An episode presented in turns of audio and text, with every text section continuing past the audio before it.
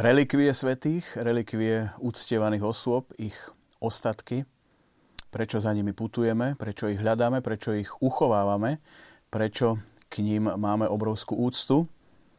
Možno hľadáme v týchto predmetoch aj istú ochranu, možno aj motiváciu do prekonávania ťažkých situácií.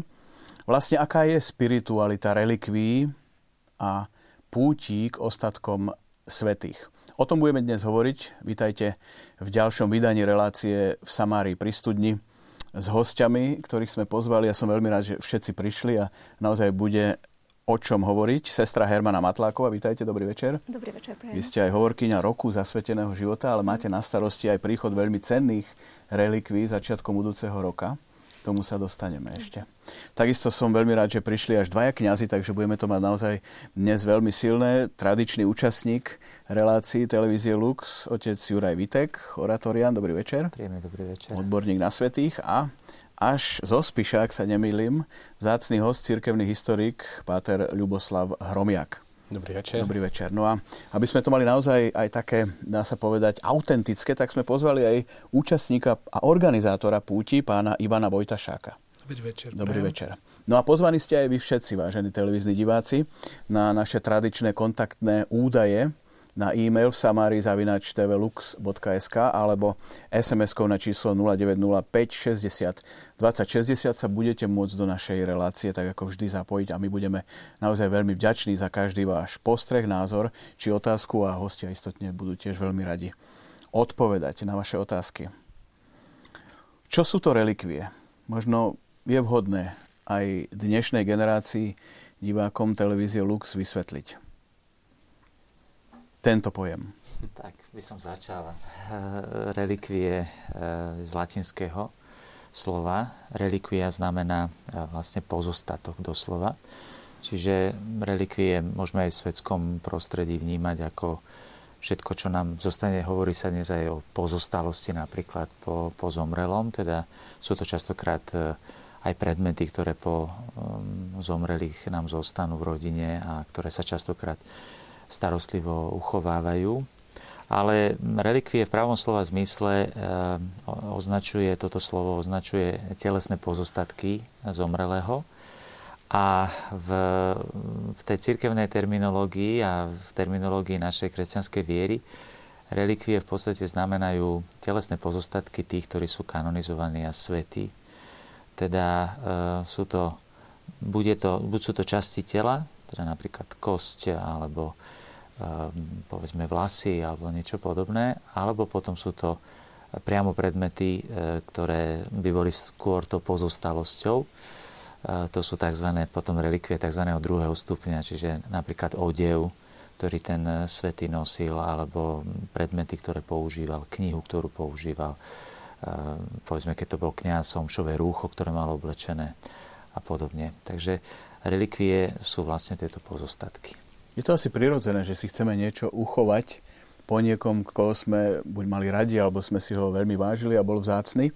Ale dá sa niečo povedať o histórii tejto tradície?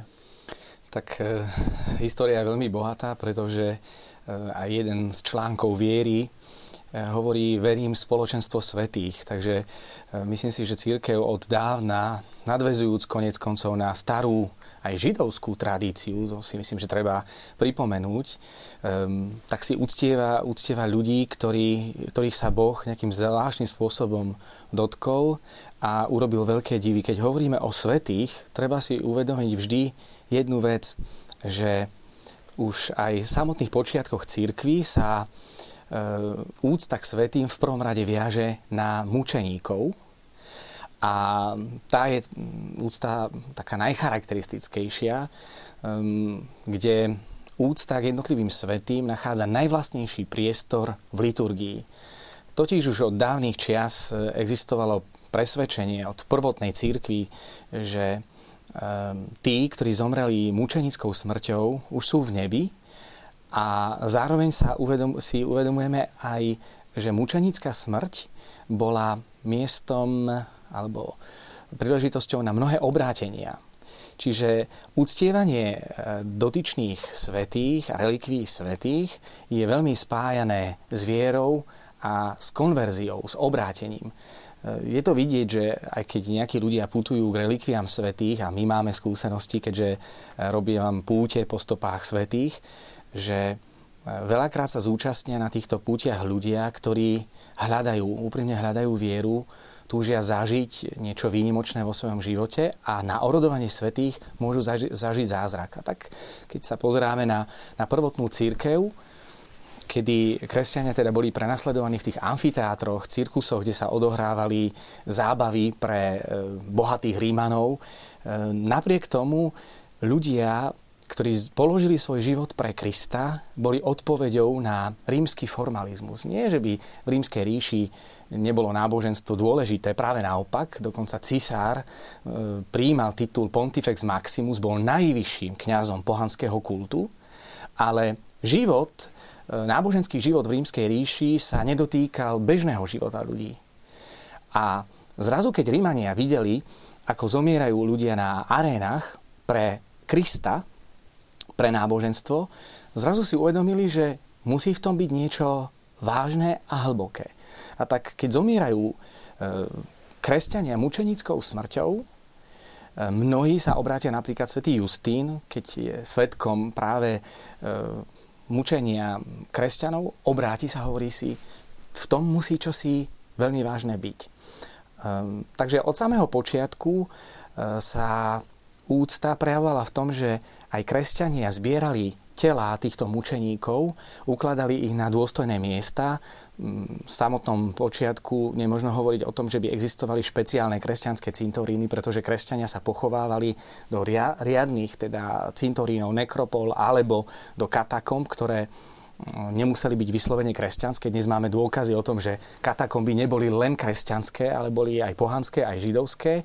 Konec koncov svätý Peter, ktorý zomiera mučenickou smrťou v Neronovom cirkuse niekde medzi rokmi 64 a 67, tak je pochovaný na rímskej, v rímskej nekropole, vo vatikánskej nekropole medzi ostatnými e, občanmi, ale predsa kresťania od samého začiatku si to miesto, kde bol pochovaný svätý Peter, uctievali. A my máme nápisy na takej červenej stene v gréčtine e, Petrus Eni, tu je Peter a kresťania sa chceli pochovať v blízkosti niektorých svetých, pretože verili v ich orodovanie. Takže to je jedna forma. Ešte jednu by som snáď mohol povedať. E, je tu príklad napríklad svetej Praxidy. E, pri bazilike e, Santa Maria Maggiore v Ríme je bazilika svetej Praxidy, kde zomiera v kláštore aj náš veľký apoštol, svätý Cyril, a táto praxida sa vyznačovala tým, že natoľko si vážila mučeníckú krv, že špongiou zbierala krv mučeníkov do takej v podstate podco, to Taliani nazývajú, do, do v podstate studne a, a uctievala si natoľko tú zácnú krv. Potom kresťanský spisovateľ Tertulian hovorí o tom, že krv mučeníkov je semenom nových kresťanov, čiže tá otázka konverzie je tam takisto rovnako prítomná. A mohli by sme hovoriť o mnohých iných veciach, ale čo je pre nás možno ešte zaujímavé, je, že od samého počiatku církvy sa deň mučenickej smrti považuje za deň zrodenia pre nebo a tam začína liturgický kult. Čiže deň smrti sa zapisoval najprv do kalendárov, kde sa uvádzalo v kalendároch iba meno, koľko rokov mal, keď zomrel a kedy zomrel. A mohlo sa tam ešte do kalendára uviesť aj e, dátum prenesenia ostatkov svetých. Totiž, keď kresťanstvo po roku 313 získava slobodu, po tomto roku dochádza k prenášaniu relikví mnohých svetých a nad hrobami mučeníkov alebo nad miestami, kde boli uložené ostatky svetých, sa slávila Sveta Omša až do takej miery, že vlastne až do druhého Vatikánskeho koncilu platilo prísne nariadenie, že nemožno sláviť svetú omšu bez toho, aby sa slávilo nad relikviami svetých. Preto možno e, diváci sa mohli stretnúť aj s takým niečím, že keď sa pozerajú na staršie oltáre, tak na menze je taký štvorec, kde e, sú umiestnené relikvie svetých, ktoré museli byť autenticky potvrdené církevnou autoritou alebo pápežom alebo biskupom a nad týmito relikviami sa slávila svetá omša. Áno, kým sa dostaneme ešte k tým ďalším, povedal by som, možno technickým informáciám, ktoré s tým súvisia, čo by sme sa opýtali, že čo teda všetko môže byť relikviou a aký je ten proces, e, tak povediac, overenia, lebo istotne sa objavili v priebehu dejín aj, aj rôzne snahy e, dostať medzi túto skupinu predmetov, ak to tak môžeme povedať, niečo, čo možno nebolo celkom autentické, ale poďme k tej spiritualite. Ako vy ju vnímate, sestra, tú spiritualitu z pohľadu dnešnej doby, vzťahu k relikviám? Ja som 16 rokov pôsobila mm, v katechizácii, pracovala som medzi deťmi. A ja som sa snažila vždy s deťmi, keď sme rozprávali, tak som sa ich vždy snažila uviesť podľa toho, aké e, to dieťa malo meno, tak podľa toho som sa snažila, aby si vážilo toho svetca. A mnohé deti práve na základe toho, ako sme o tom rozprávali, o živote ich svetov, svetcov, tak sa snažili potom aj ísť ďalej napodobňovať ich život. A mnohé deti, práve tých novodobých svetých, sa im podarilo už aj získať relikvie. A hlavne potom už tie, tá stredoškolská mládež. A veľmi si to vážili. E, lebo zrazu dievčatá, ktoré mali meno Terézia, alebo chlapci, ktorí sa volali Jan, zrazu sa dostali k relikviám svojich patronov, krstných patrónov a zostávali takí veľmi prekvapení, že toto bol človek, ktorý nosil meno také isté ako ja a ja ho dnes si môžem uctievať a prosiť ho o príhovor, lebo viem, že už je v nebi. A videla som, že pre tie, pre tie deti, pre tú mládež, to bolo e, niečo hmatateľné, čo, čo mali k dispozícii, aby si pripomínali toho svojho krstného patróna. Čo bolo pre nich veľmi vzácne. Dnes to takisto vnímame aj v reholných inštitútoch, v reholných kongregáciách, kde zväčša zakladatelia sú svedci, alebo ak nie sú svetí, tak e, alebo blahoslavení, alebo boží služobníci, e, snažia, snažíme sa v týchto reholných domoch uctievať si zvlášť týchto zakladateľov a prosiť ich o príhovor, o požehnanie pre tú kongregáciu. Ja si myslím, že máme dosť živú takú vieru v orodovanie svetých na Slovensku. Možno nie takú veľkú ako Taliani, ktorí, ktorí sú naozaj takí vášniví, niekedy by sa dalo povedať, voči tým svetým.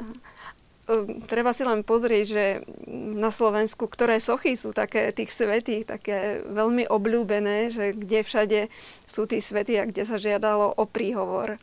Takže je to veľmi naozaj také zaujímavé.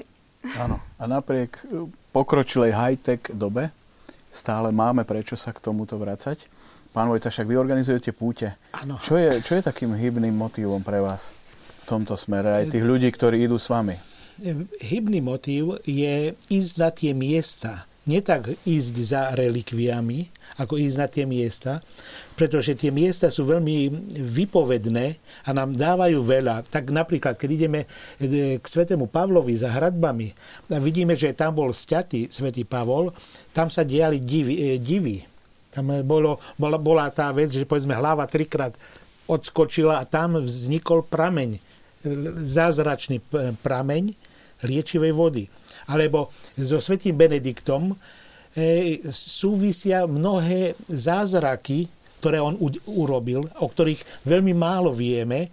A jeho relikvie je zaujímavé. Všetci si myslíme, že sú Monte Cassino, tam, kde bol pôvodne pochovaný, ale on je pochovaný vo Francúzsku, opatstve svätého Benedikta na Loáre. To znamená, my musíme e, ísť e, tam, kde sa tie divy diali a veríme, že sa aj dejú. Stále sa dejú.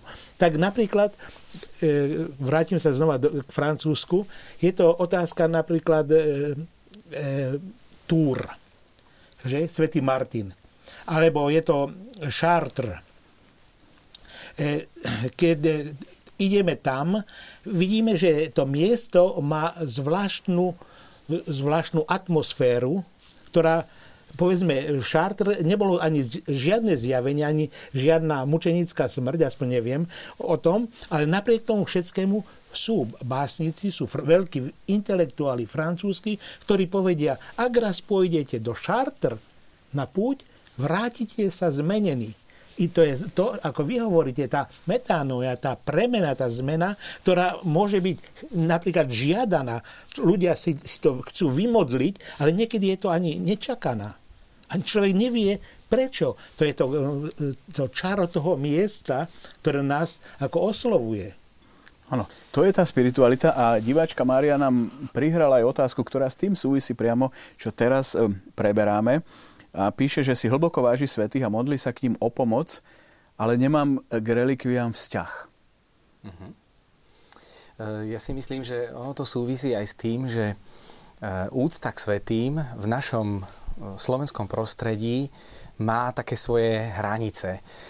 Myslím si, že je to trochu ovplyvnené aj tým, že e, slovenské prostredie predsa len prešlo istým, e, istou vlnou protestantizmu, ktorá sa prejaví aj práve v tom kulte svetých, pretože v takých krajinách ako Španielsko, kde sa protestantská reforma zásadnejšie nedotkla, E, tejto krajiny. E, vezmite si, že e, tu na, v našom stredoeurópskom priestore sú tu rôzne reformy, kým v Španielsku je obdobie veľkých mystikov, svetej Terezie Avilskej Jana z Kríža a Taliansko takisto.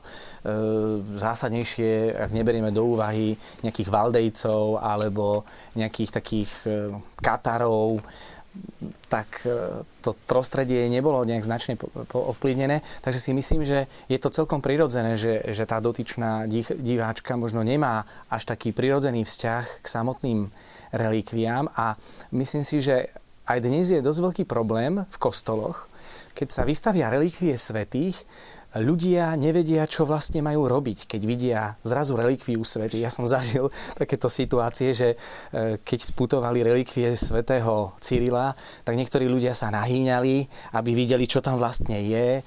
Ehm, a je to vidieť, že táto tradícia uctievania relikví svetých nemala taký nejaký možno dlhodobejší e, akcent v tomto prostredí po období protestantizmu, ale dnes je zaujímavé, sme svedkami toho, že um, myslím si, že v slovenskom prostredí je opäť návrat k úcte k relikviám svetých. Áno, preto sme aj túto reláciu vlastne zvolili. A možno by som sa spýtal, neviem, kto by na to chcel odpovedať, teda, že ako sa správať tým relikviám. Ja by som ešte predsa len eh, nadviazal na tú pôvodnú otázku tej, tej diváčky, lebo mám s ňou mám s ňou súcit, v tom smysle, že, že chápem to, eh, ale už ako bolo povedané, že mm, reforma protestantská tuna, ktorá vlastne dá sa povedať, že veľmi odmietala úctu k relikviám. To bolo jeden z takých tých, tých momentov spolu s odpustkami, ktoré najviac iritovali. Aj keď môžem prerušiť iba na, na také odľahčenie, hovorí sa, že keď Martin Luther zomrel, tak jeho nasledovníci hľadali jeho telo, aby si uctili relikvie Martina Luthera. Čiže na samotnom začiatku ani v tom protestantskom prostredí nebolo E, odmietanie tých relikví. E, ale čo je, by som povedal, že možno s naš, našimi bratmi protestantami taká aj teologicky, by som povedal, že asi taký prameň dobrého dialogu je tajomstvo vtelenia. A myslím si, že porozumieť e, úcte k relikviám, to má trošku širší kontext toho, že myslím, že v niektorých špiritualitách je taká snaha vytvoriť z nášho náboženstva také niečo príliš eterické, príliš duchovné, príliš odhmotnené. Ale naše náboženstvo je náboženstvom vtelenia. Slovo sa stalo telom. Neviditeľný Boh sa stáva viditeľným. A práve táto doslova hmotnosť e, nášho, nášho náboženstva je veľmi dôležitá. Veľmi dobre to vyjadril veľmi trefne e, talianský novinár, veľký konvertita Vittorio Messori, ja som už citoval, snáď môžem urobiť trošku reklamu v rámci tej istej televízie, že jedna celá relácia e, v kontexte som mu nedávno venoval práve relikviám. A takže v archíve televízie Luxe možno si ešte možno doplniť aj niektoré Tam si to aj vysvetľovali ešte aj z iného pohľadu. Áno. A práve tam som citoval práve Vittoria Messoriho, ktorý hovorí, že v skutočnosti relikvia je znamením zdravej materiálnosti kresťanstva. Je to jediné náboženstvo, ktoré sa odvážuje vložiť telo do samotného tajomstva Boha. Ale vo, v súvislosti s tými, s tými relikviami, ja si myslím, že už to veľmi pekne bolo povedané, že to veľmi súvisí napríklad s obrátením. Ale ja si myslím, že prečo napríklad Taliani majú takú uh, veľkú úctu, uh, a nie všetci, ale teda majú, uh, súvisí to aj s temperamentom, aj s mnohými vecami, ale myslím, že súvisí to aj s tým, že uh, tých svetých uh, máme ja to aj skúsenosť, že oni ich aj dobre poznajú keď niekoho poznám a keď niekoho skutočne milujem, toho svetého, že si k nemu vytvorím hlboký vzťah, tak je potom, to je podobné, ako keď eh, si vytvoríme vzťah, povedzme, že mám, mám v rodine, mám babičku, ktorú som veľmi milovala a tak ďalej a teraz tá babička zomrie, tak každá jedna vec, ktorú tá babička používala, tak to je niečo, čo... To sa nedá vysvetliť, však povie niekto, to je haraburda. Pre toho človeka je to najväčší poklad, ktorý, ktorý preň, preň jestvuje a myslím si, že asi by som odporúčal aj tej, aj tej divačke, že teda skutočne vnímať to, že toto sú veci, ktoré priamo súvisia, či sú to predmety, alebo keď je to dokonca priamo súčasť tela, tak je to doslova dotyk s tým svetým, ktorého milujem a ktorý ma vedie, ktorý ma, s ktorým mám hlboký vzťah, povedzme cez jeho spisy, cez jeho životopis a tak ďalej, vstupujem do. A preto úcta k relikviám je dobre, keď je spojená aj doslova s úctou k tomu životu a k tomu objavovaniu toho ducha, toho svetého. A čo by sme mohli pre takou relikviou robiť? Tak e, v prvom rade vnímať prítomnosť. Ja by som to tak pripodobnil možno aj úcte k obrazom. To bolo v cirkvi vždy veľmi e, spojené, bol aj ikonoklazmus, ktorý spochybňoval, že či je to zdravé a práve tam je vidieť to, to aj argumentujú otcovia cirkvi práve tým vtelením, že naše náboženstvo je vtelené a úcta k relikviám a úcta k obrazom je predlžením tohto vtelenia. A tá relikvia alebo ten obraz je ako keby oknom, cez ktoré vstupujem doslova e, do prítomnosti toho svetého. Takže ja by som odporúčal aj našim divákom, ktorí majú trošičku také málo vtelené na e, to kresťanstvo, že pouvažovať možno aj nad týmto, že aj ten dotyk, napríklad dotknúť sa tej relikvie, ale ono to je vidieť, že t- súvisí to asi aj trošku s kultúrnou ťažkosťou. Keď som žil v Taliansku, tak mi to bolo trošku až zo začiatku nepríjemné, že sme sa stále a so všetkými stále objímali. My sme Slováci, povedzme, v Strednej Európe, na Severnej Európe sme oveľa chladnejší v tých gestách, v tých prejavoch. A tam napríklad aj dotyk a všetko ostatné je oveľa, oveľa dôležitejšie. Je to tiež prejav komunikácie, na ktoré my nie sme až tak naučení, už len tie gestá, ktoré povedzme Taliani používajú. Je to reč, reč tela, ktoré používajú oveľa viac. My sme predsa takí strnuli, bojíme sa e, prejaviť povedzme aj, aj, aj fyzicky a doslova hmotne. Takže myslím, že môže to súvisieť trošku aj s, tou, s tým kultúrnym rozmerom. Možno ešte... Ano, nech sa páči, sestra. Ja by som no. chcela ešte e, oca Juraja doplniť. Ja som presne prednedávno mala rozhovor s jednou pani, ktorá je učiteľka a mi hovorila, že mm, ja som jej hovorila, že prídu relikvie svätej Terezie z Lizie a som sa tak tešila, že, že budeme mať tento zážitok na Slovensku a ona mi položila otázku, no a teraz mi povedz, prečo by som mala ísť akože do nejakého kostola akože kvôli takej nejakej svetici, že prečo? Ja som jej začala rozprávať životopis svätej Terezie z Lízie a ona ako učiteľka hovorí, že takéto dieťa, také ako, že dneska by to sme ju nazvali, že nevrotické dieťa. A že ako, a, ako krásne ten vzťah prebudovala voči Bohu, voči svojmu okoliu. Naštudovala si jej životopis a prednedávno mi telefonovala, že a pôjdem aj s celou rodinou. že na, naozaj na základe toho poznaného. Takže no, a, aj to je cesta. nejakým spôsobom nastaviť a vzbudiť, ako keby aj ten záujem. Pán Vojta, však vy máte aké skúsenosti z vašich púti a z prejavov vašich pútnikov? Ja by som sa chcel ku tomu vyjadriť, že isté ľudia máme trošičku, trošku odstup ku mŕtvemu, ku tomu, že to je e, kus tela, e, ktoré už nežije. To znamená vyjadriť úctu vyslovene fyzickým kontaktom a nedaj Bože poboskať to, mnoho ľudí má zábrany. Ano, ale na druhej strane, ja sa vrátim k svetému Benediktovi a ak pôjdete do e, svätý Benedikt na Loáre, tak tam je severný portál a tam je v románskom štýle veľmi vzácná skulptúra, kde tento zázrak je e, vykreslený a to je otázka zázraku dvoch detí. Keď priniesli tie relikvie z Monte Cassina, z Talianska, tak mali pochybnosti, či sú to pravé, alebo nie sú pravé. Pretože dokonca tam sa hovorí, vybrali ich do jedného košíka, ešte aj ten košík je posvetný, alebo ako relikvia, dal sa povedať takto.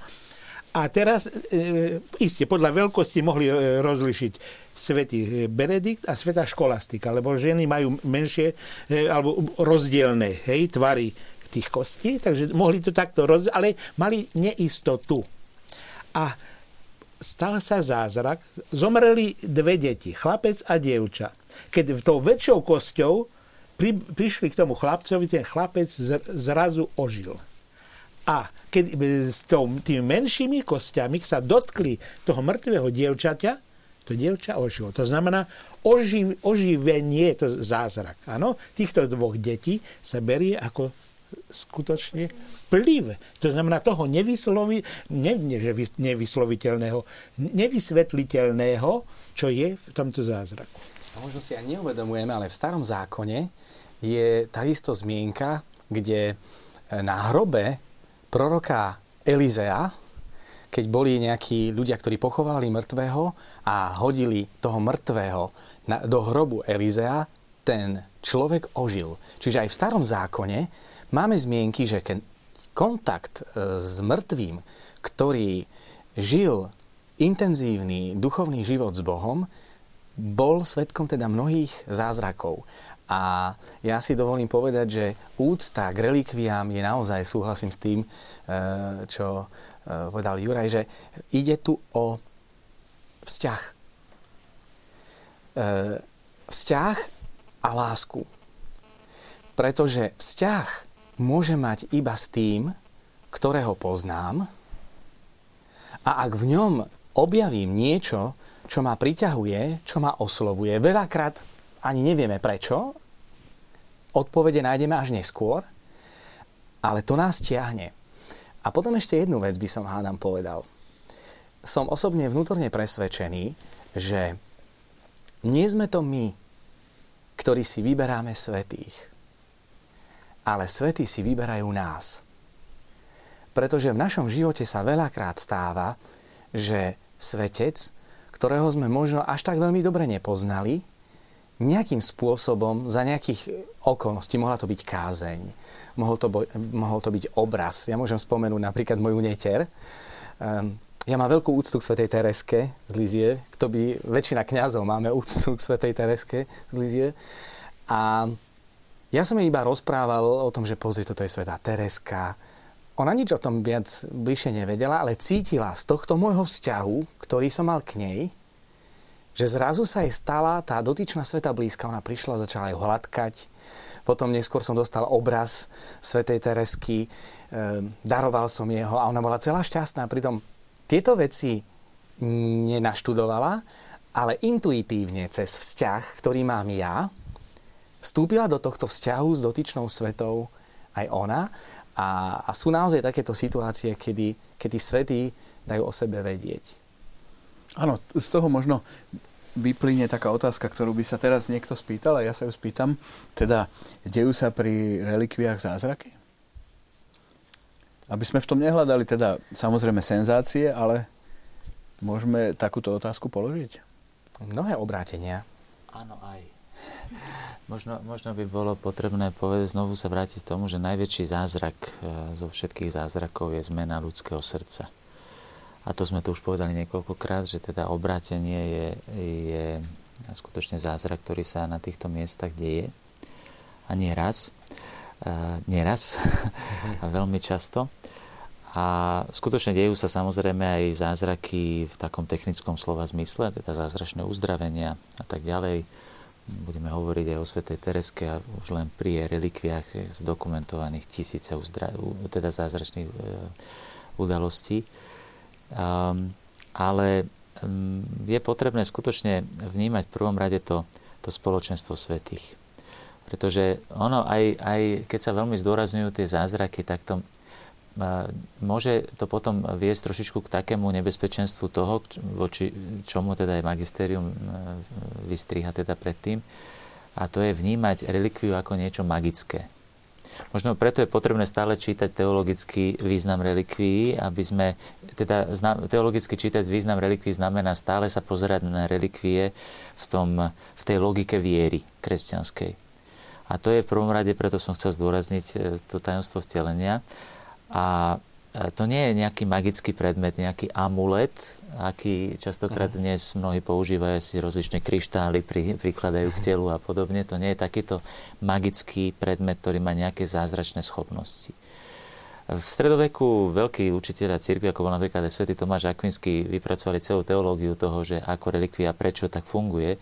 Svätý Tomáš Akvinský hovorí, že, že e, duša, ktorá opustí telo, bola mm, formou toho tela, ho oživovala tá duša, ona je oslávená v nebeskej sláve, e, z tváre do tváre vidí Boha, tak ona zostáva v určitom takom vzťahu k tým, k tým svojim pozostatkom. On to nazýva po latinsky, používa taký výraz, že tensio.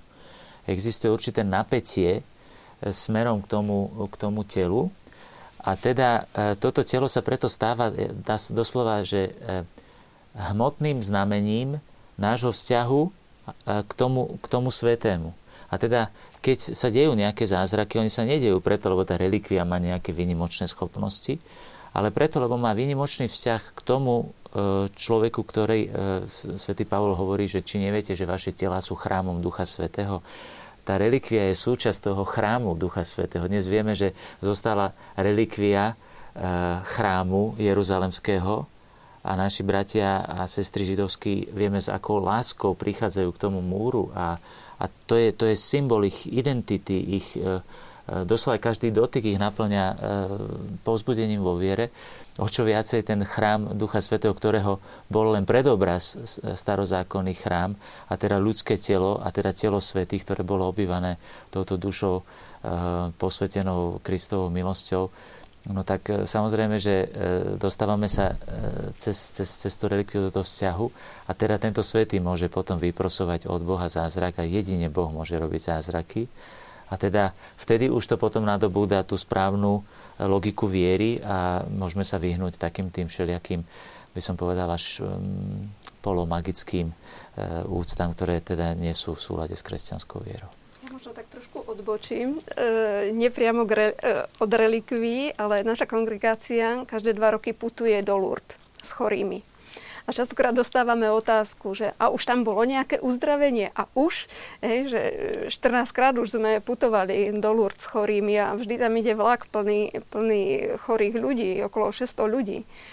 A proste ani raz neprišlo k telesnému uzdraveniu. Napriek tomu vždy vnímame velikánsku zmenu. Napríklad aj kňazi, ktorí sprevádzajú duchovne túto púť, a toto, toto veľké putovanie, tak hovoria krásne sveté spovede, ktoré, ktoré sa dejú v tom vlaku. E, mnohí tam idú, že no, však babka chcela ísť do Lúr, tak s ňou vidiem ako ženou už teda z donútenia. A zrazu ten človek, ktorý prichádza späť na Slovensko, z tých lúrd e, prosí o zmenu svojho života. Hej? Príde za kňazom dobrovoľne, možno niekedy aj 20 rokov, že nebol na Svetej spovedi a zrazu príde dobrovoľne za kňazom a hovorí, že táto udalosť, proste táto púď, e, toto prostredie, títo ľudia, ktorí boli okolo mňa, ma tak zmenilo. A určite aj tá Božia milosť, lebo za všetkých ľudí, ktorí prichádzajú do tých lúrd, sa modlievame. Tak e, proste sú tam veľké zázraky uzdravenia, ale vnútorného. Nej? Vnútorného uzdravenia, že nie je to priamo, priamy ten kontakt telesný. Môžem trošku páči, z, z iného súdka. Z hodou okolností včera večer Česká televízia dávala jeden film o mumifikácii ľudí. Jeden angličan dal súhlas, že po jeho smrti môžu ho mumifikovať tým spôsobom alebo tými znalosťami, aké máme, ako to prebiehalo v starom Egypte. A tam sa povedalo presne to, čo vy hovoríte, že sa snažili tí egyptiania, starí egyptiania, zachovať si tú, tohoto telo v tom stave, alebo také podobné, aby tá duša sa vedela tam nájsť. To znamená, že len v tej zhode môže ako prebývať tá duša v tom pôvodnom tele a to je akože znova zrodenie tou mumifikáciou do toho ďalšieho života. Len to na okraju by som len povedal, neviem, ako sovietskí vedci e, riešili túto otázku, keď Lenina balzamovali. E, otázku prihrali, ktorú som sa chcel opýtať neskôr, že ako máme vnímať relikvie v iných náboženstvách? z nášho pohľadu, lebo je evidentné, že zrejme sú. No, v niečom, niečom podobne. Samozrejme sú aj iné náboženstva, ktoré si uctievajú relikvie svojich zakladateľov. Vieme, že napríklad na Sri Lanke teraz bol Svetý Otec, kde je skutočne jedno z hlavných centier buddhizmu, je uchovávaný zub budhu. Hm? Alebo napríklad e, takisto brada Mohamedova e, sa tiež uchováva a, Izra- a teda moslimi si ju teda veľmi, veľmi uctievajú. Čiže nachádzame e, podobné, podobné prejavy aj v iných, v iných náboženstvách. Bo dokonca existujú náboženstvá, kde je doslova kult mŕtvych ako náboženstvo. Čiže napríklad uh-huh. už spomínaní aj egyptiania, ale aj mnohé iné, iné národy, iné kultúry, ktoré to náboženstvo je vlastne náboženstvom uctievania tých zomrelých. Takže tam samozrejme relikvie majú veľký, veľký význam. Čiže v niektorých veciach vidíme pochyb, určitú podobnosť, e, ktorá vyplýva z, z takého, by som povedal, všeobecného náboženského zmyslu, ktorý má každý človek a každá kultúra. A tam vidíme určitú takú, takú jednotu všetkých kultúr. Ale treba povedať aj veľmi jasne, že, že e, ten kult je, je veľmi odlišný od toho kresťanského. Preto som tak veľmi chcel aj v spomínanej relácii v kontexte, a najmä ten, ten teologický rozmer, aby sme mu dobre rozumeli, lebo tam by potom mohli vznikať práve tie určité nedorozumenia, ktoré nám niekedy právom, niekedy neprávom aj naši bratia protestanti vyčítali napríklad, ale, ale mm, porozumieť teda tej teológii znamená vidieť v konec koncov už samotný základ vo Svetom písme, e, keď e, spomínal kolega historik, e, kam až ďaleko idú tie, tie, tie počiatky úcty k hrobom učeníkov, tak treba spomenúť, že v skutku apoštolských prvý mučeník, svätý Štefan, keď zomrel, tak sa hovorí v skutku apoštolských, že ho že ho preniesli, pochovali ho a veľmi nad ním plakali. Čiže to máme už prvé svedectvo uctievania hrobu mučeníka prvotnej cirkvi, úplne v prvotných časoch. Čiže ono to je vidieť, že to vyplýva zo samotnej e, povahy kresťanského náboženstva a v tomto je veľká odlišnosť samozrejme s inými, inými náboženstvami. Áno, skúsme si mhm. teraz ešte povedať, aby sme to dokončili, aj túto stránku veci, že čo teda všetko môže byť považované za relikviu. Áno, tak tradične vznikli e, také štyri skupiny relikví. Ehm, e, samozrejme, dokumenty cirkvi to až tak veľmi sofistikovane neoddelujú, ale, ale môžeme rozlišiť tzv. relikvie prvého stupňa, ktoré, ako som už spomenul, sú relikvie, ktoré sú súčasťou tela, e, živého tela týchto svetých. To znamená, že sú to povedzme kosti, alebo sú to niektoré časti vnútorných orgánov. Má to latinské názvy, že keď, keď to napríklad aj kňaz nájde, tak e, podľa toho názvu môže zistiť napríklad ex precordis, tak to sú, to sú z vnútorných orgánov. Hm, alebo keď je exosibus, tak to je, to je z kosti. Alebo ex capillis, tak to je z vlasov. Takže toto sú, toto sú alebo zub, alebo niečo podobné. Aj z krvi sa. Samozrejme aj krv, áno, ex sanguine to sú relikvie prvého stupňa, tie sú najvzácnejšie, lebo to je, ja by som povedal, to sú kamene z toho chrámu. Mhm. Áno, to sú kamene z toho chrámu Ducha Svetého. A potom sú relikvie druhého stupňa, ktoré sú tiež veľmi vzácne, ale už samozrejme nie e, v takej miere. A to sú relikvie e, veci, teda, teda tá pozostalosť by som to povedal. Teda to je to, čo ten svetý e, používal vo svojom živote. Najmä je to odev, sú to časti odevu, alebo sú to predmety, ktoré používal ehm, každodenne. Ehm, takýchto predmetov častokrát e, nachádzame veľa. Napríklad sú uctievané, ešte sme nespomenuli aj veľmi dôležitú časť e, úcty k relikviám a teda tej, e, vôbec toho vzniku tej úcty a to bolo, keď kresťania dostali v rímskej ríši slobodu, tak začala, začalo uctievanie svetých miest vo Svetej Zemi. A vtedy sveta Helena matka cisára Konštantína priniesla zo, zo Svetej Zeme veľmi vzácne relikvie druhého stupňa. Lebo po pánu Ježišovi zostali len relikvie druhého stupňa. Áno, a to je napríklad časti trňovej koruny, e, teda alebo povedzme e, časti Svetého kríža, ktoré sú dodnes uctievané v Bazilike Svetého kríža v Jeruzaleme, čo je teda, to sa tak volá, že Santa Croce v Jeruzaleme, ale je v Ríme ten, ten kostol. Dodnes teda sú tam trne alebo klínce dokonca, ktoré boli uctievané pravdepodobne vo Svetej Zemi už v tých prvých storočiach a Sveta Helena ich priniesla potom naspäť. Čo teda turínske plátno? Takisto turínske plátno, ktoré má bohatú históriu, to by sme to asi boli veľmi dlho, keby sme o ňom chceli hovoriť, ktoré, v ktorom bol teda, bolo zabalené Ježišovo telo a pravde, je to pravdepodobnosť, ktorá sa blíži k istote, že to tak je, ktoré sú v Turíne, teraz preto sa volá Turínske.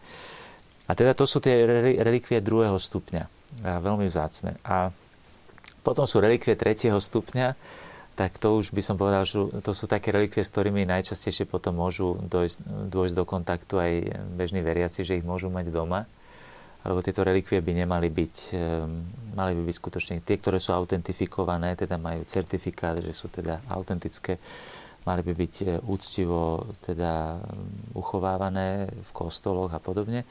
Ale doma môžeme taký bežný veriaci relikviu 3. stupňa, to je predmet, ktorý sa dotkol relikvie prvého stupňa. Že sú to tzv. relikvie z dotyku. A potom sú ešte také úplne, by som povedal, že soft relikvie, by som to tak voľne teda, ak e, si to môžem tak dovoliť povedať. To sú relikvie, keď e, je nejaký predmet, ktorým sa dotknem relikví druhého stupňa teda povedzme nejakého.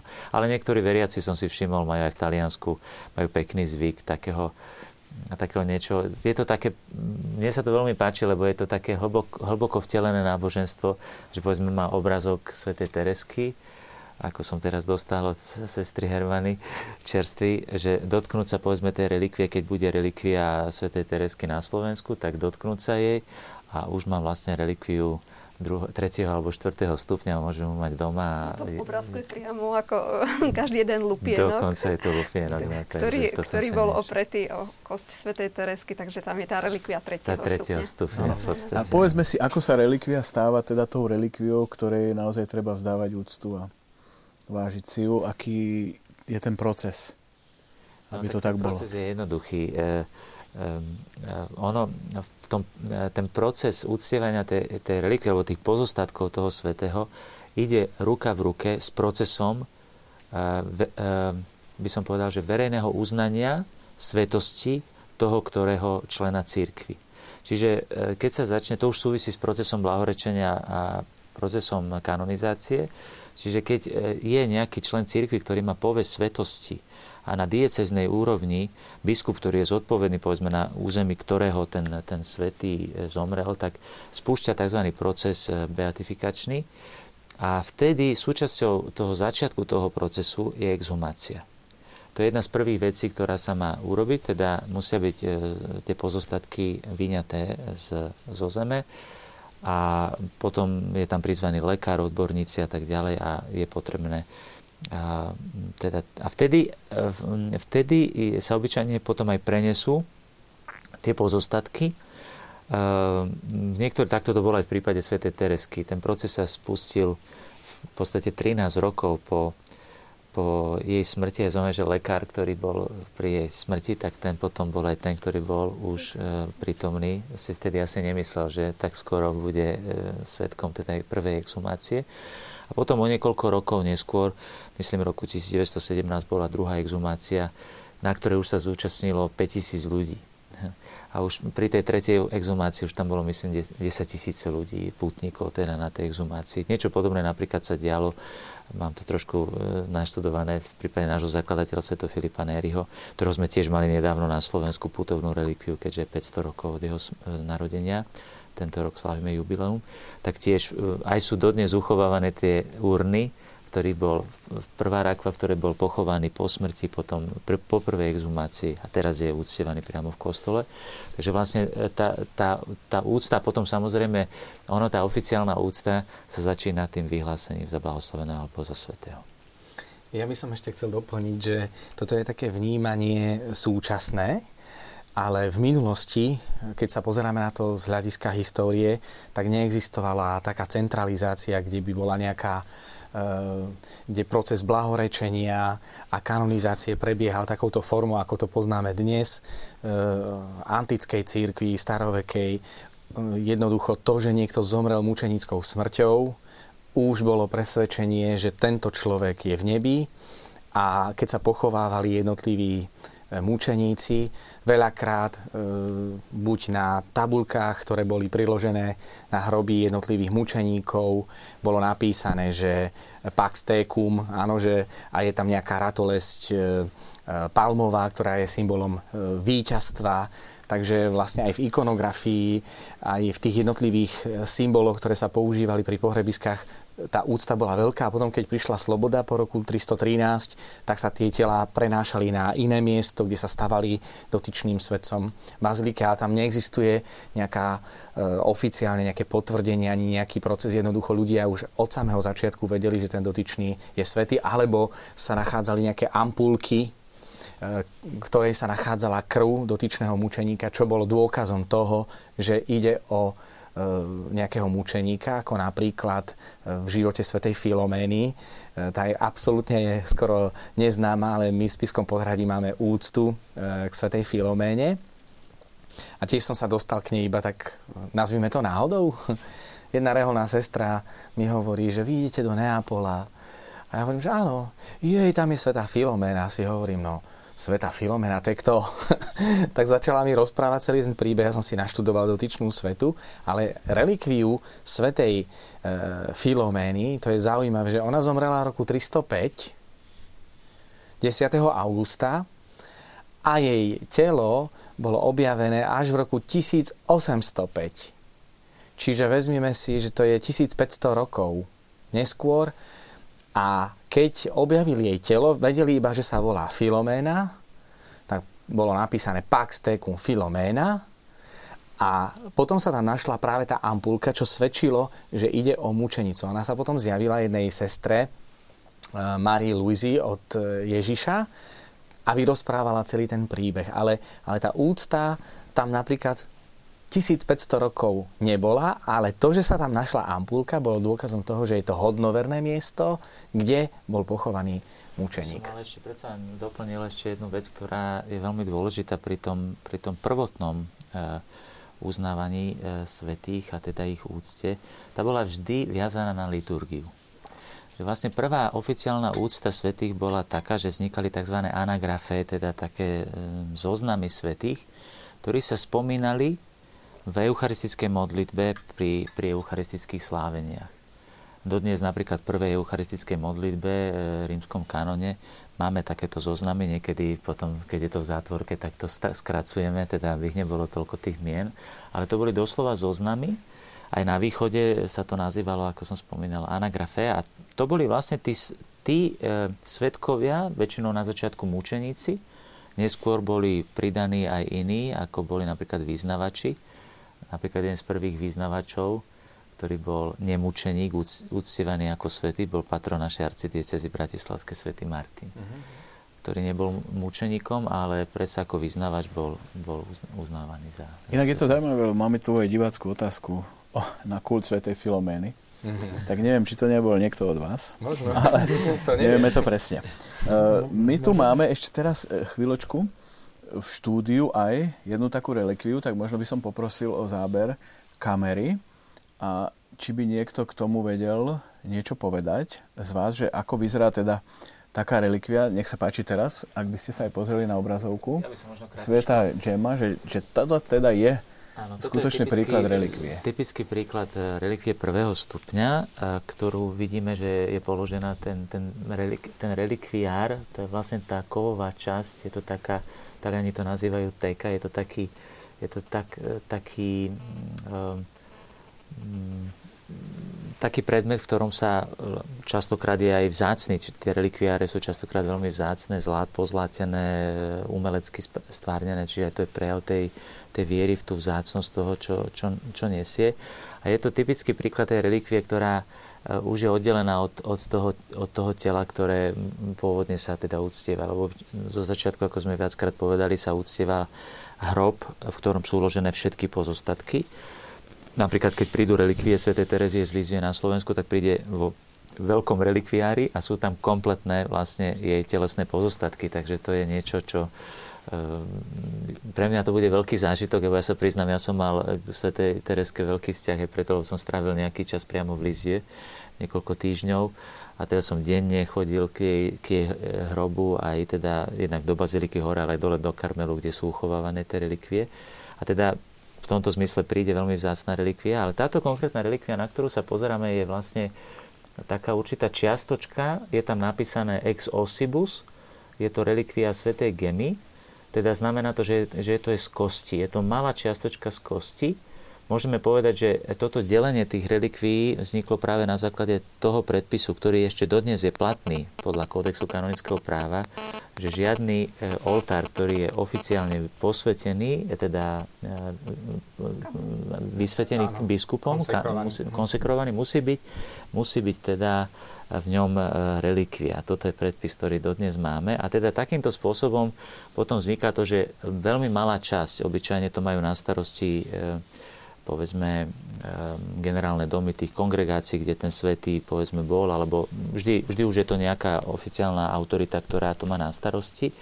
A je to obyčajne, aby sme si nemysleli, teraz církev je veľmi na to aj e, citlivá. E, v dokumentoch sa hovorí o tom, že aby sa neprichádzalo k veľkému deleniu. Čiže častokrát sú to len malinké časti, ktoré je možné deliť a len e, v niektorých prípadoch sa tieto relikvie potom dávajú. Takže to je takýto prípad Sv. Gemy a je to položené celé vlastne na tom certifikáte, ako mali možnosť vidieť diváci. Čiže obyčajne dnes nie je možné vystavovať podľa predpisov cirkvy, nie je možné vystavovať relikvie, ktoré nemajú certifikát. Čiže to musí byť oficiálny dokument cirkevnej autority, ktorá potvrdila právosť tej relikvie. Čiže dnes nie je možné, to už by sme sa potom dotkli práve tých období cirkvi a prečo to tak bolo, že, že nebolo vždy úplne e, isté, či ide o pravú, pravú relikviu. Dnes takéto relikvie, obyčajne, ktoré nemajú certifikáty, je potrebné ich uchovávať e, teda samozrejme z úctou, ale nie na verejnú úctu. A možno by som ešte využil e, teda slovo, že viac ľudí sa ma pýta, že na ich cestách, povedzme na púťach a podobne, keď idú tam do tých obchodov, aj v zahraničí, na tých putnických miestach, tak tam niekedy sa stane, že predávajú relikvie. Tak tu treba povedať, že je prísny zákaz cirkevný predávať relikvie, Samozrejme, že v tých obchodoch niekedy sa stane, že to sú práve relikvie, ktoré niekedy nedopatrením alebo aj niekedy aj nezodpovednosťou povedzme kňazov alebo aj po koncilových pohnutých časov, kedy bola istá kríza vo vzťahu k relikviám, tak z niektoré veci zostali teda, dostali sa do rúk týchto um, predajcov a častokrát veľkú hodnotu má už samotný ten relikviár. A teda ten predajca predáva ten relikviár ale zároveň je tam aj relikvia. Tak to je potom taká, e, mi to spomínal jeden kňaz, že mu teda fárnik povedal, že si doniesol takúto relikviu a že čo s ňou teda môže, nemôže urobiť. No tak toto sú, to sú teda tie nie z istotou autentické relikvie a nemali by sme predávať relikvie. Áno, možno keď sa predávajú, je to znamenie, že asi nebudú autentické. Možno by sa to dalo tak vysvetliť, ale teraz by sme mohli využiť to, aby nám sestra Hermana povedala, čo sa to teda vlastne chystá s tým relikviárom svätej Terezie z Liziu, ale ešte predtým vy ste chceli niečo dodať, pán Ja som chcel toľko, že k svetému Benediktovi, keď išli pre jeho pozostatky, keď bo, jeho hrob, jeho hrobka bola v Monte Cassine rozbitá, rozmetaná, tak nevedeli, kde ju majú, kde majú hľadať a na vrcholu na hrebení pohoria zrazu videli v noci zvláštne svetlo. A prišli tam a tam bol hrob. Inými slovami, tak ako jedna slovenská ľudová pesnička hovorí o tom, že keď prišiel gazda domov a spieva žene, že našiel vyhárať peniaze, že žiaru tam, kde bol poklad. Uh-huh. Tak takisto ten hrob toho svetca je ako veľký poklad a má zvláštnu pre niekoho taká, takú žiaru, že ju v noci aj vidí. Uh-huh. A ešte keď môžem, keď sa hovorí o autentickosti relikvií, myslím si, že práve tie znamenia, ktoré sa konajú okolo relikví dotyčných svetých sú dôkazom aj pravovernosti dotyčných relikví, lebo napríklad aj keď sme boli pri hrobe svätej Filomény, to sa nachádza v Muňáno del Cardinale, tak e, boli sme svedkami takého zase vnútorného obrátenia, lebo väčšinou tu ide o konverziu, že keď Boh konal veľké znamenia a divy v živote ľudí, ktorí zasvetili svoj život jemu, lebo je to Boh, ktorý v nich koná divy, je to ten istý život, ktorý nasleduje po smrti, aj keď e, rozšíri sa do väčšnosti. Prečo by nemohol Boh konať ešte väčšie divy? A aj svätý Dominik, keď e, zomieral, tak hovorí, viac vám pomôžem, keď budem v nebi, ako keď budem na zemi. Sveta Tereska, to isté. Moje nebo bude, že budem konať e, dobré skutky z neba. A aj v prípade napríklad tej svetej e, Filomény boli sme svedkami e, takého vnútorného obrátenia. E, mali sme jednu osobu na púti a tak robím vám raz za dva roky také špecifické púte. V roku 2012 sme boli po stopách talianských svetých. Prešli sme také zaujímavé miesta, o tom možno by bola jedna dlhá relácia, aby sme vysvetlili, čo všetko sme videli. Pán inžinier Vojtašák bol sa so mnou pred rokom. Pred rokom. Vo Francúzsku po stopách francúzských svetých a v tomto aliansku bola jedna osoba, ktorá sa modlila za obrátenie svojho manžela. Modlila sa 13 rokov a putovala s ním. On išiel iba na výlet. Ja som mu povedal, že pozrite, my ideme na púť, tak je dôležité, aby ste sa aj vnútorne stotožnili, že pôjdeme na tie miesta, kde sa budeme modliť, aby ste sa s tým stotožnili, nie že budeme mať potom v autobuse problém, že on nám bude chodiť na nejaké iné miesta, a on hovorí, dobre, v poriadku. A boli sme práve pri hrobe svetej e, Filomény, kde my sme nevedeli o tom, si kúpil rúženec svetej Filomény a šli sme potom na Monte Vergine, to je blízkosti Neapola a som sa opýtal, či sa nechce vyspovedať, tak povedal, že áno. A spovedal sa možno po 20-30 rokoch. Ale zaujímavé je, že to obratenie nebolo chvíľkové len to nebola svetá spoveď, ku ktorej pristúpil len tak nejak jednorázovo, ale naštartoval sa na úplne iný spôsob života, začal pravidelne pristúpať sviatostiam. A zaujímavé na tom všetkom je, že ako vodič kamionu um, bol na ceste vo Francúzsku, my sme plánovali púť do Francúzska po stopách svetých. A na tejto ceste dostal infarkt, zomrel.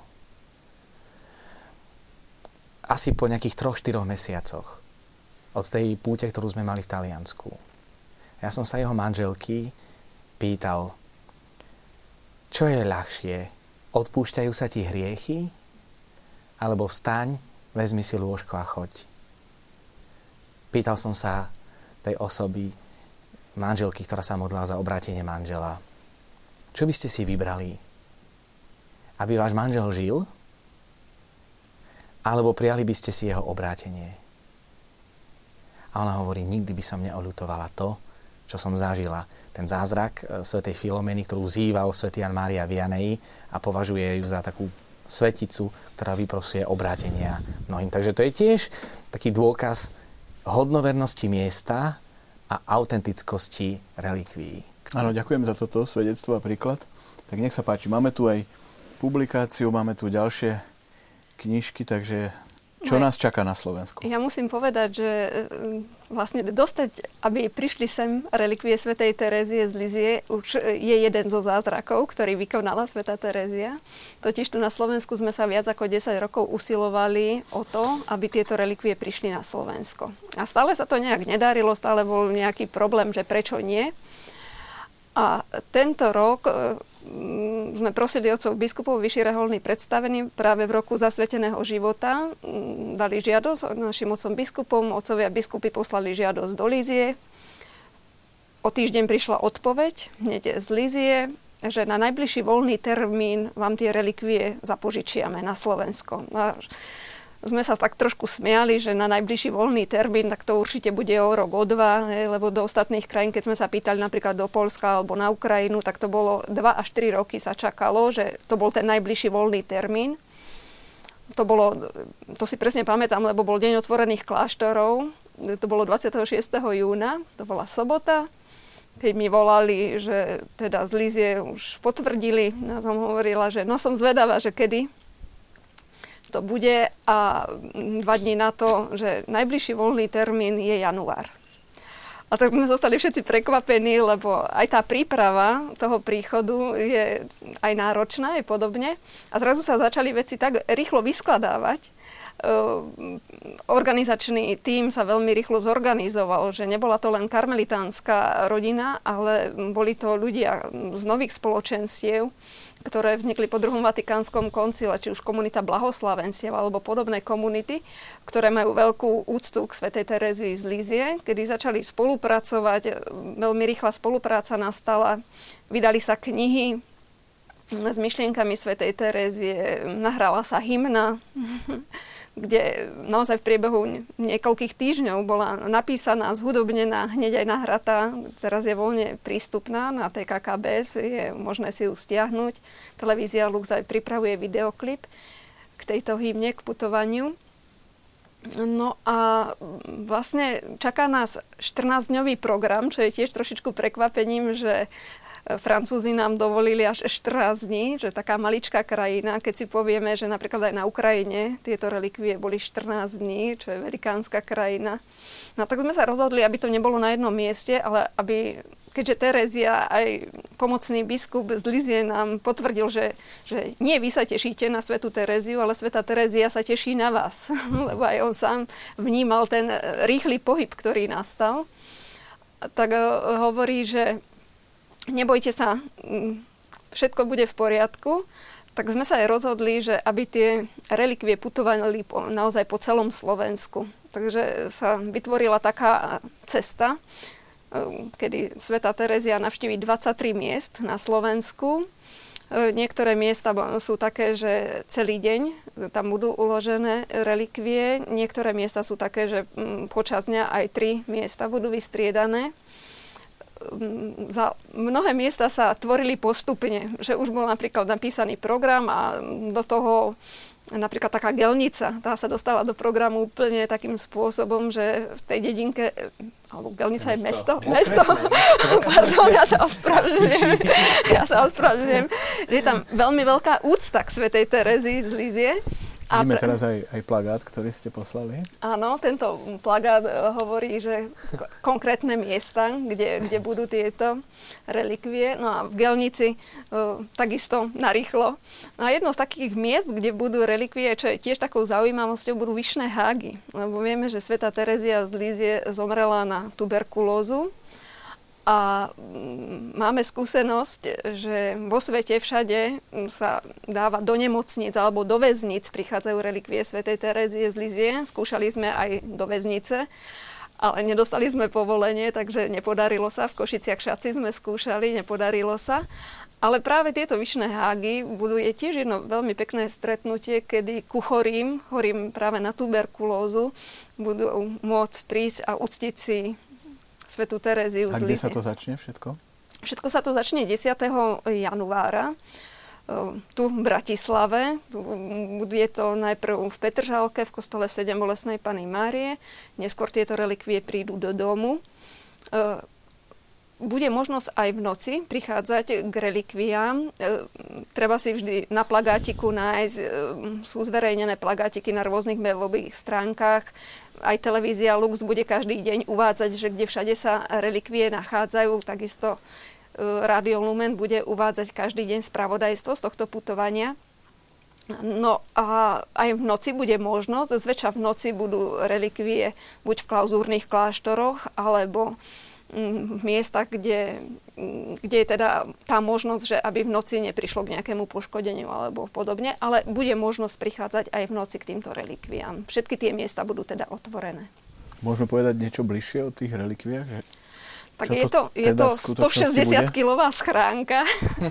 My sme si najprv mysleli, že taká malá truhlička nejaká, aspoň ja som si to tak predstavovala, ale je to naozaj velikánsky relikviár, ktorý dali robiť v Brazílii, brazílsky veriaci už v roku 1924 mm, nakoľko tam bola veľká úcta a boli tam veľké obrátenia práve na príhovor svätej Terezie z Lizie, tak oni dali urobiť dva tieto relikviáre.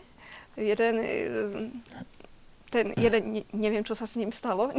Naozaj. Tam je problém v tom, že ten jeden bol veľmi drahý. On bol, on bol zlatý, on stál 81 tisíc uh, contos de reis, to boli také peniaze v tej Brazílii a, a cez oceán s takýmto drahým klenotom by bolo asi veľmi ťažké sa pohybovať, tak potom urobili ten, ktorý teraz sa používa. Ten druhý. trošku lacnejší. Ale takisto sám je veľmi vzácný. Takže a tento relikviár už prešiel viac ako 50 krajín. A keď sme spomínali napríklad aj tie protestantskej cirkvi, tak e, možno taká zaujímavosť je, že v roku 2000 e, tento relikviár bol práve v Anglicku, kde prosili práve anglikánska církev, že či by nemohli prísť relikvie Sv. Terezie z Lizie práve do Anglicka a boli uložené práve v katedrále anglikánskej církvy a malo to, veľmi veľa ľudí prichádzalo k tejto svetici.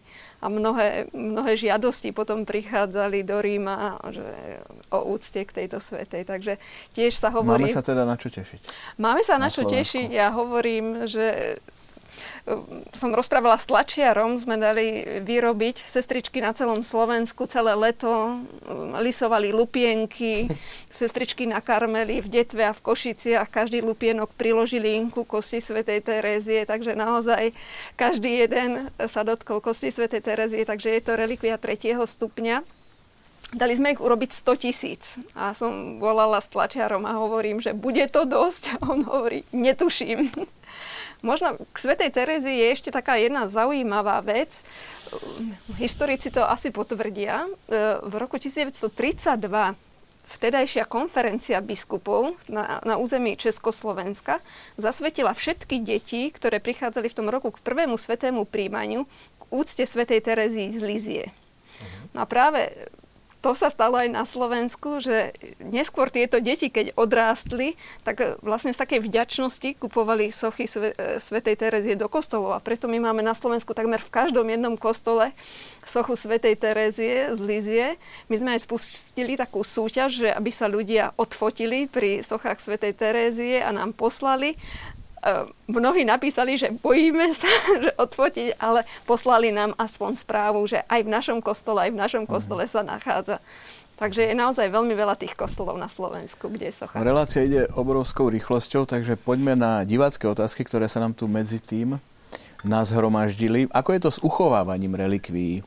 Nepodliehajú zubu času, otáznik, a využívajú sa aj vedecké metódy na udržanie stave, v akom by mali byť? No, to by sme mohli otvoriť jednu celú veľkú tému. Takže len to je téma, téma neporuše, neporušených relikví, lebo častokrát sa stáva aj to, to je jeden zo zna, jedna, jedna zo známok práve svetosti, je, že sú neporušené relikvie. Napríklad takýmto spôsobom nie je potrebné žiadne vedecké metódy. E, povedzme Sveto Filipa Neriho, ktorého som spomínal, ten je, ten je 400 rokov, dá sa povedať, minimálne porušený minimálne.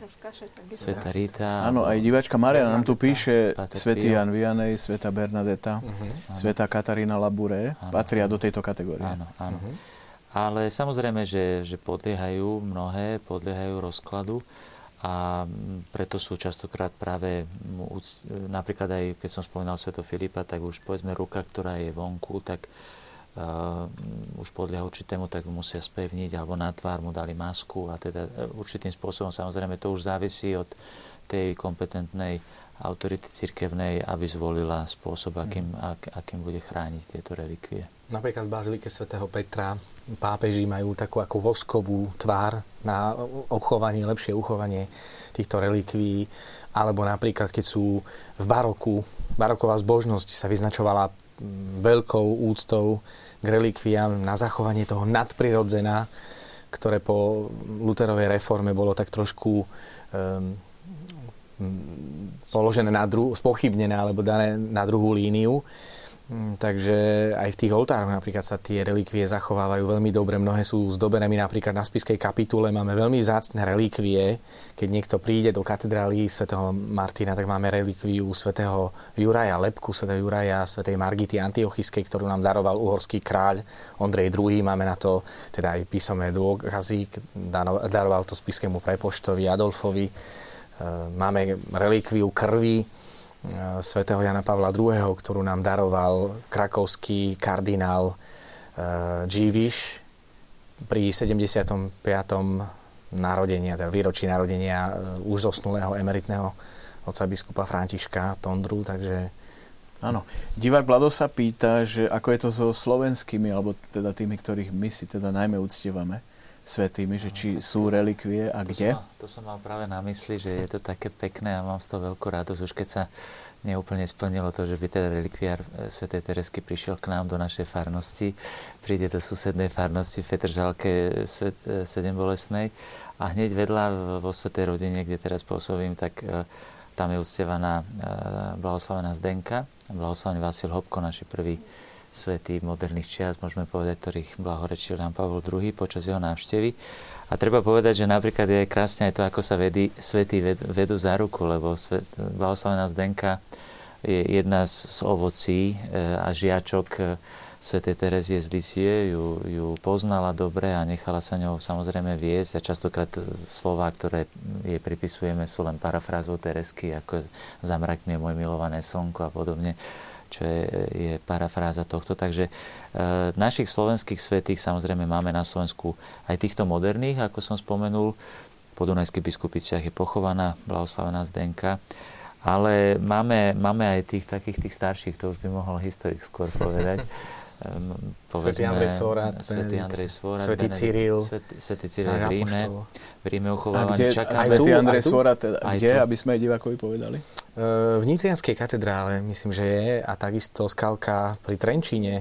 Ináč to je, trošku ma mrzí, teda, ak by sme mali rozprávať o svetých, myslím si, že chcelo by to nejakú špeciálnu reláciu, kde by sme trošku vyzdvihli aj slovenských svetých, lebo väčšinou obdivujeme e, tých takých známejších, ale máme tu veľmi zaujímavé miesta na Slovensku, ktoré sú málo známe. Napríklad tá skalka pri Trenčine. My keď sme si robili púť po stopách talianských svetých, Začali sme ale Slovenskom a aj skončili sme na Slovensku. Začali sme s Kalkou pri Trenčine, ja som bol uchvátený tým miestom, e, ako má svoj, aké má svoje čaro. Ja fakt by som odporúčal mnohým divákom tam prísť, pomodliť sa. To bola pustovňa, to sú naši svetci, ktorí e, naozaj siahajú do najstarších slovenských dejín. A potom samozrejme máme aj relikviu svätého Cyrila, nášho apoštola, mňa tak trochu mrzí, že sú to naši patróni, e, považujeme ich za našich otcov, ale ako keby sme im nevenovali až takú pozornosť, akú by si zaslúžili. Ten svätý Cyril a Metod sa tu zodrali pre náš národ, aby, aby zasiali semeno viery medzi našich predkov. A mám taký dojem, že že ako keby sme im málo venovali naozaj tú pozornosť. Píšu nám diváci aj v Kolíňanoch, že majú relikviu svätého Štefana Kráľa. Uh-huh. Majú tam mesačné modlitbové stretnutia, takže nás pozdravujú. A to je taký príklad od diváčky Zuzany. Zasa v Trebišove uvádzajú, že majú relikviu druhého stupňa, kreslo, na ktorom sedel svätý Jan Pavol II, keď vyhlásil košických mučeníkov za svetých. A tiež to cítia ako veľkú milosť. Takže aj takýto príklad je ich viac. Možno, že by bola teraz taká výzva zase na historikov a archeológov, aby našli hrob svetého metoda, no, čo, by určite, čo by určite napomohlo, mm-hmm. napomohlo rozvoju úcty. To by, sme boli, to by sme boli nadšení, keby sme našli hrob svetého metoda, ale máme relikvie svetého Cyrila. Najstaršia relikvia sa nachádza na spiskej kapitule, ale ešte, teraz si nespomeniem, neviem, či nie v Rajci, alebo niekde tam v týchto častiach, a potom Nitra takisto má. Áno, pán Vojtašak, aké sú teraz také naj, dá sa povedať, púte, ktoré najviac ľudí priťahujú? Celkové... Mám A je tak, taký nástup tých púti, že ľudí to začalo dojem, viac e, áno, zaujímať? Vo Francúzsku je to veľká móda. Dokonca existujú špeciálne napríklad mapy, po, cistertické opáctva, alebo existuje sprievodca svätý Krištof, špeciálne na to, aby ľudia mohli niekde dva týždne alebo 10 dní, koľko potrebujú sa ísť na duchovné miesta a mohli sa zrekreovať alebo urobiť rekolekciu, trošku sa e, duchovne osviežiť, obnoviť. Takže tamto sa pestuje a myslím si, že aj u nás veľmi veľa ľudí zo Slovenska už vie e, e, francúzske putné miesta, že Mont Michel, alebo e, La Salette, alebo, no tak samozrejme vec, Lourdes, Lourdes, Lourdes to nespomínam, lebo to je všeobecne známe, no ale už e, napríklad veľmi zaujímavá vec je vo Francúzsku, nedaleko od La Salette, je miesto, kde ešte skôr, ako tam sa zjavila Pana Mária v La Salette, je, sa volá Notre Dame de, po, de l'eau. Nie de l'eau akože z vody, ale to je, trochu ináč sa to píše, ale tam je tá zvláštnosť v tom, že tam sa konajú zázraky, že ľudia napríklad v neutrálnej miestnosti zrazu cítia nejakú blahodárnu vôňu. Mhm. To je ako nevysvetliteľné. Alebo vo Francúzsku existuje jedna zvláštna e, púť, púť e, Rómov, Svete Márie z Mora to je pri Marsej, v ústí rieky Rhône. No a tak tam, to je, sa, to, tá oblasť sa volá Camargue a tam je to veľmi zaujímavé, tá, tie Svete Márie, že veľmi veľa je tam. By som možno spomenul, eh, že boli obdobia vždy v cirkvi, kedy bola, bol taký, by som povedal, obnovený boom eh, tejto úcty k relikviám, ale vôbec aj k tým svetým miestam. Nebolo to len v stredoveku, bolo to aj v starokresťanských časoch, bolo to aj za otcov cirkvi. Napríklad by bolo krásne vidieť, ako otcovia cirkvi radi putovali do Svetej Zeme, dokonca tam išli žiť, svätý Heronym, svätý Jan z Damasku a, a mnohí ďalší. Ale práve už spomínaná e, baroková doba bola doba, kedy bola veľká e, obnova úcty k svetým a mala aj veľmi taký vedecký e, rozmer. Spomínam to aj preto, aby som prihral trošku našu polievočku oratoriánsku. Bol to práve svätý Filip Neri, ktorý prišiel v podstate ako laik do, do, do Ríma a bol penitentom, bol človekom, ktorý sa snažil hľadať ducha, hľadať e, horlivosť v duchovnom živote. A zaujímavé, že to robil tak, že putoval po tých svetých miestach v Ríme. Dá sa povedať, že on Rímanov znovu naučil putovať po Ríme. Pretože katakomby už boli opustené, on bol jeden z mála, ktorý chodil do katakom svätého Sebastiana. Tam dostal v roku 1544 zázrak zväčšenia srdca, kde zažil na Turice vyliacie Ducha Svetého a tak ďalej. Čiže a toto potom učil aj svojich duchovných synov a, a, a céry. Jedným z jeho veľkých duchovných otcov je zakladateľ cirkevnej historiografie Cezar Baronius, neskôrší kardinál, ktorý doslova začal vedecký prístup k relikviám.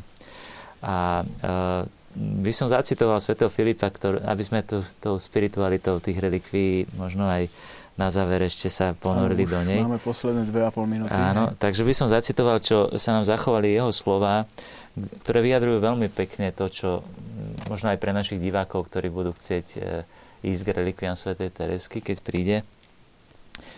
Eh, Svetý Filip hovoril, že v čase trápenia a duchovnej vyprahnutosti je skvelým liekom, to je ten obraz lieku, ktorý aj papež František tak často používa aj v súvislosti s nadchádzajúcim e, zajtra, už otvárajúcim sa rokom milosrdenstva, že je to výborným liekom, predstava byť žobrákom v prítomnosti Boha a svetých a tak ísť raz k jednému, raz k druhému svetému, pýtať si duchovnú almužnu s takým pohnutím a tak opravdivo, ako to robia chudobní.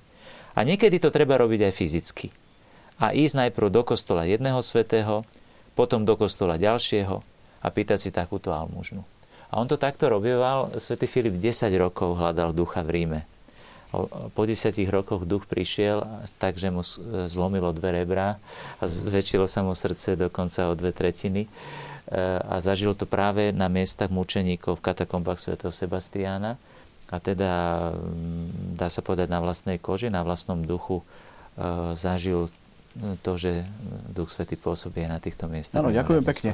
Verím, že ešte si chceli pridať? Ja som chcela povedať jednu vec, že Sveta Terezia z Lizie povedala, že chcela by som sa rozbehnúť do celého sveta a stala sa aj taká záležitosť, že v roku 2008 išli, išli americkí kozmonauti do vesmíru a jeden bol veľký ctiteľ svätej Terezie z Lizie a naozaj navštívil Lizie tesne pred odletom tej kozmickej lode a vypýtal si relikviu druhého stupňa a zobral si ju so sebou. Takže sveta Terezia z Lizie bola dva týždňa aj vo vesmíre.